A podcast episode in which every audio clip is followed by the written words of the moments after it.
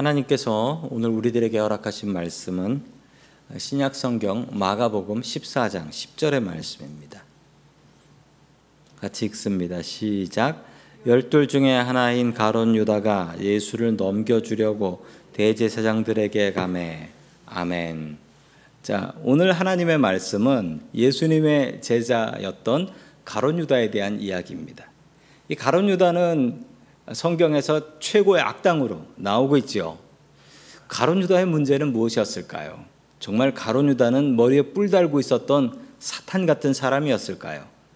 오늘 하나님의 말씀을 통해서 가론 유다가 어떤 잘못을 했는지 깨달아 알고 그리고 우리는 그런 잘못들을 피해서 믿음의 바른 주님의 제자들 될 수 있기를 주님의 이름으로 간절히 축원합니다. 아멘. 첫 번째 하나님께서 우리들에게 주시는 말씀은 가론 유다는 돈을 사랑했다라는 말씀입니다. 가론 유다는 돈을 사랑했어요. 유다에 대한 이야기는 성경에 별로 나오지 않습니다. 앞쪽에 보면 뭐 베드로, 야고보, 요한 이런 제자들의 이야기는 나오는데 그 뭐 유다에 대한 이야기는 어떻게 스카웃을 해서 어떻게 데려왔는지 뭐 이런 이야기도 성경에 나오지가 않습니다. 그런데 증거 하나가 있는데 그 유다는 가롯 가롯이라는 아이고 저 이름도 이상 가롯 롯 저 이름이 뭐냐면요 유다 지파에 있는 땅 중에 유다 지파에서 가장 남쪽 땅에 있었던 도시가 동네가 바로 아, 가롯이 아니라 그리옷입니다. 저 그리옷 그리옷 그리옷이라고 저게 어디냐면 사해쯤에 있는데 저게 유대 유다 지파에서 제일 밑에 쪽 땅입니다. 그 유다 지파는 어, 왕이 났던 지파이기도 유명하고요. 그리고 예루살렘 수도인 예루살렘이 저 유다 지파 안에 있죠. 그래서 유다 지파는 아주 자랑스러운 왕이 나온 다윗 왕이 있는 지파가 유다 지파입니다. 그리고 예수님도 유다 지파죠. 예수님도 예수님도 유다 지파였습니다. 자, 유다 지파 유다 지파의 저 그리옷이라는 동네가 있는데 그 동네 출신인 겁니다. 그래서 그리옷을 게롯이라고도 하기도 하고요. 영어로는 이스카라이엇이라고 이야기합니다. 이름은 다른데 그 그리옷이라는 동네입니다. 그 동네 출신인 유다라는 이름이죠.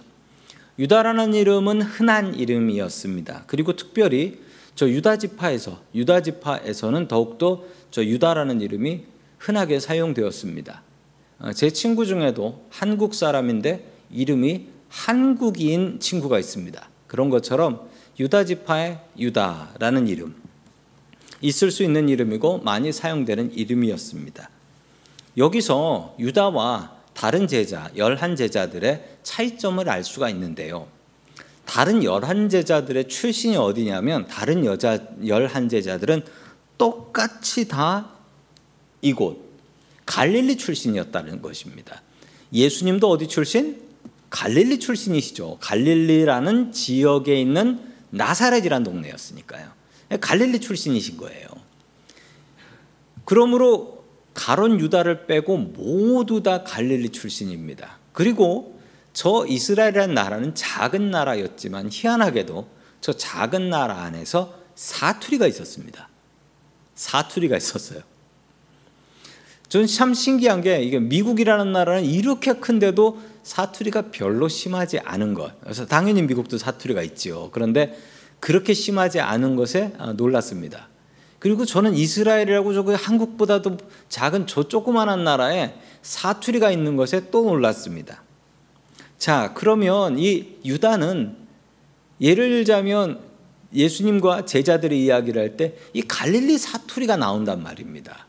그럼 유다는 그것에 대해서 소외감을 느끼게 됩니다.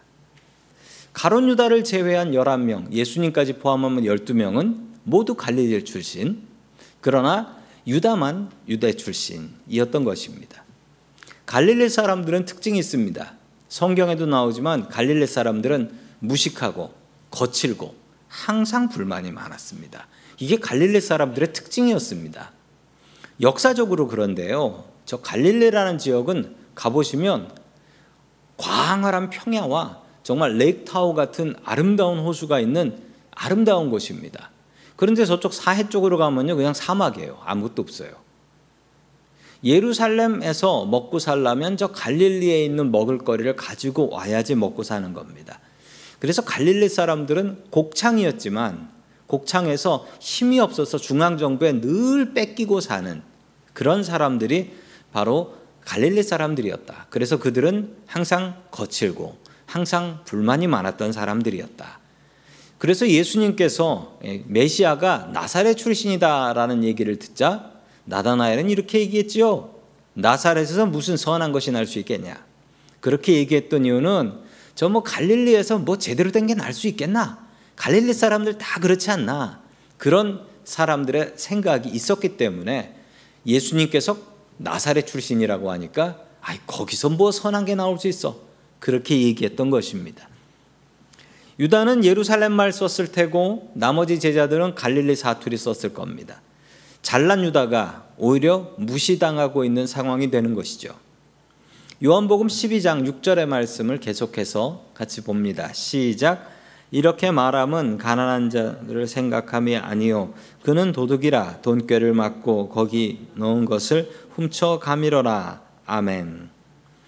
유다는 예수님의 재정을 담당했던 사람이었다라고 합니다. 그래서 돈꾀 맡은 자, 돈꾀를 맡았다라고 이야기를 하죠. 이게 정말 대단한 것은 예수님의 제자 중에는 세금 걷는 세리가 있었습니다. 레위였죠. 마태라고 부르는 마태복음을 쓰신 이 마태 이분의 원래 직업이 세금 걷는 세리였습니다. 돈 꾀는 누가 맡아야 할까요? 당연히 세리 출신인 마태가 맡는 게 당연합니다. 그런데 이 사람을 제치고 유다가 돈꾀를 맡는 회계 재정 담당자가 되었습니다.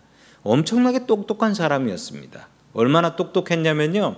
이 앞에 보면 이 마리아가 향유를 깨뜨리는 사건이 나는데 그 사건을 보자마자 뭐라고 얘기했냐면 저 정도의 향유라면 300데나리온 정도 됩니다. 라고 바로 그 자리에서 가격이 나오는 그런 사람이었습니다. 그러니까 예수님께서도 그에게 돈꾀를 맡겼겠죠. 돈 쓸일 있으면 아, 돈 계산 잘하는 사람이어야지 아, 베드로 같은 어부한테 돈꾀를 맡기면 되겠습니까?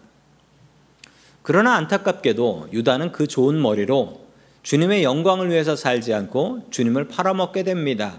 그리고 그 팔아먹은 가격은 은 30이었는데 은 30은 당시 어른 노예의 가격이었습니다. 어른 노예의 가격이었어요. 어찌 메시아를 은 30에 팔 수 있을까요? 게다가 그냥 노예도 아니라 아니 예수님께서는 랍비셨는데 선생이셨는데 어떻게 그 선생을 은 30에 팔 수 있었겠습니까?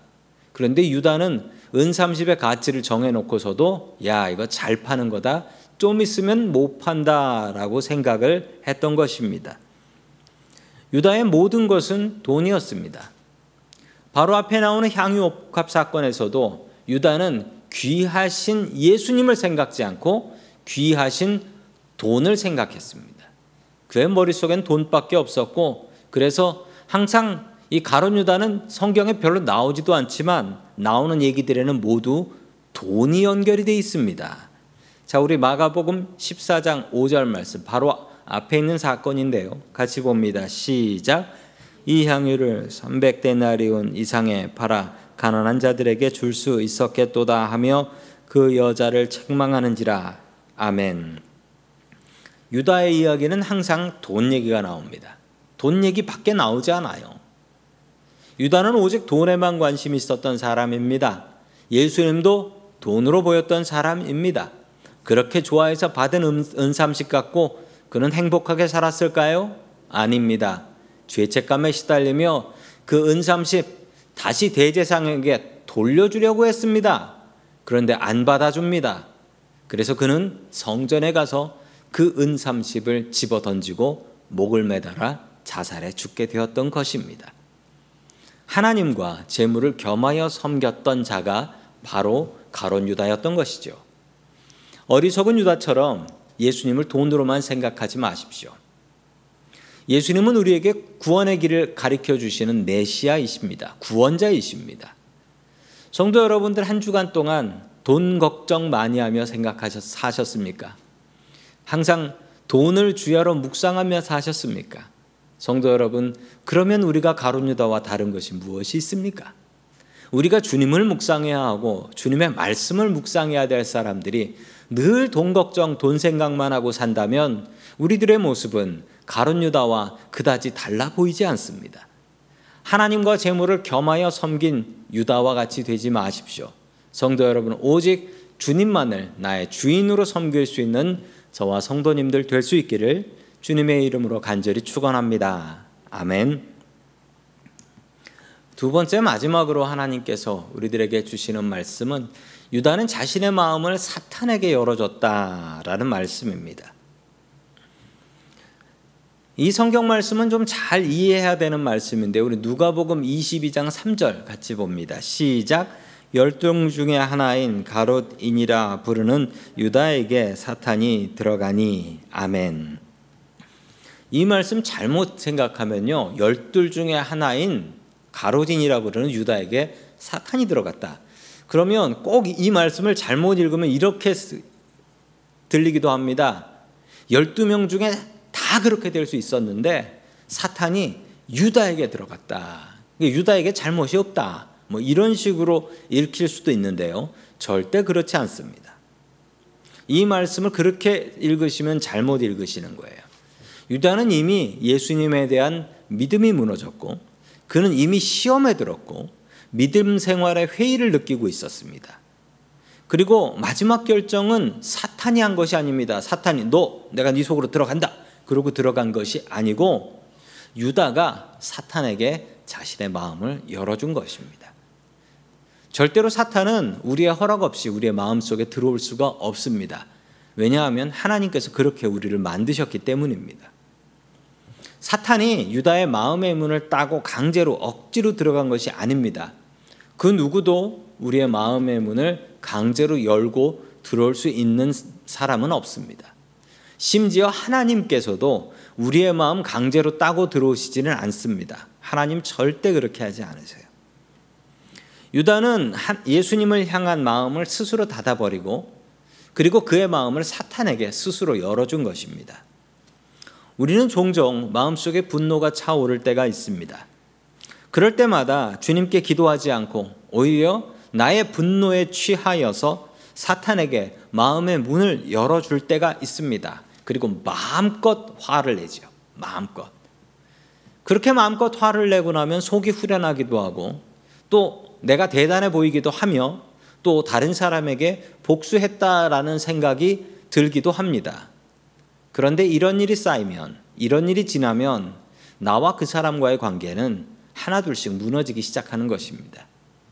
사탄이 원하는 것이 바로 이것입니다. 사람들과 사람들이 서로 미워하며 사는 것. 사람들과 사람들의 관계가 깨어지게 하는 것. 이것이 사탄이 가장 원하는 목표입니다. 하나님께서 만드신 사람들이 서로 싸우고 죽이는 것. 사탄이 가장 즐거워하는 일이지요. 그래서 사탄이 가장 좋아하는 일은 전쟁입니다. 하나님께서 만든 사람들이 서로를 미워하며 원수같이 죽이고 그리고 죽이면 상까지 주는 미친 세상이 바로 전쟁인 것입니다. 지금 그 판이 우크라이나에서 벌어져 있습니다. 이건 사탄의 놀이터입니다. 성도님들, 이 전쟁이 속히 끝날 수 있도록 기도해 주셔야 합니다. 분노가 차오를 때 우리는 조심해야 됩니다. 사탄이 내 마음의 문이 열렸을 때, 우리가 화났을 때 우리의 마음의 문이 열린단 말입니다. 그 열렸을 때 우리의 마음 속으로 들어오려고 문 앞에서 지키고 있습니다.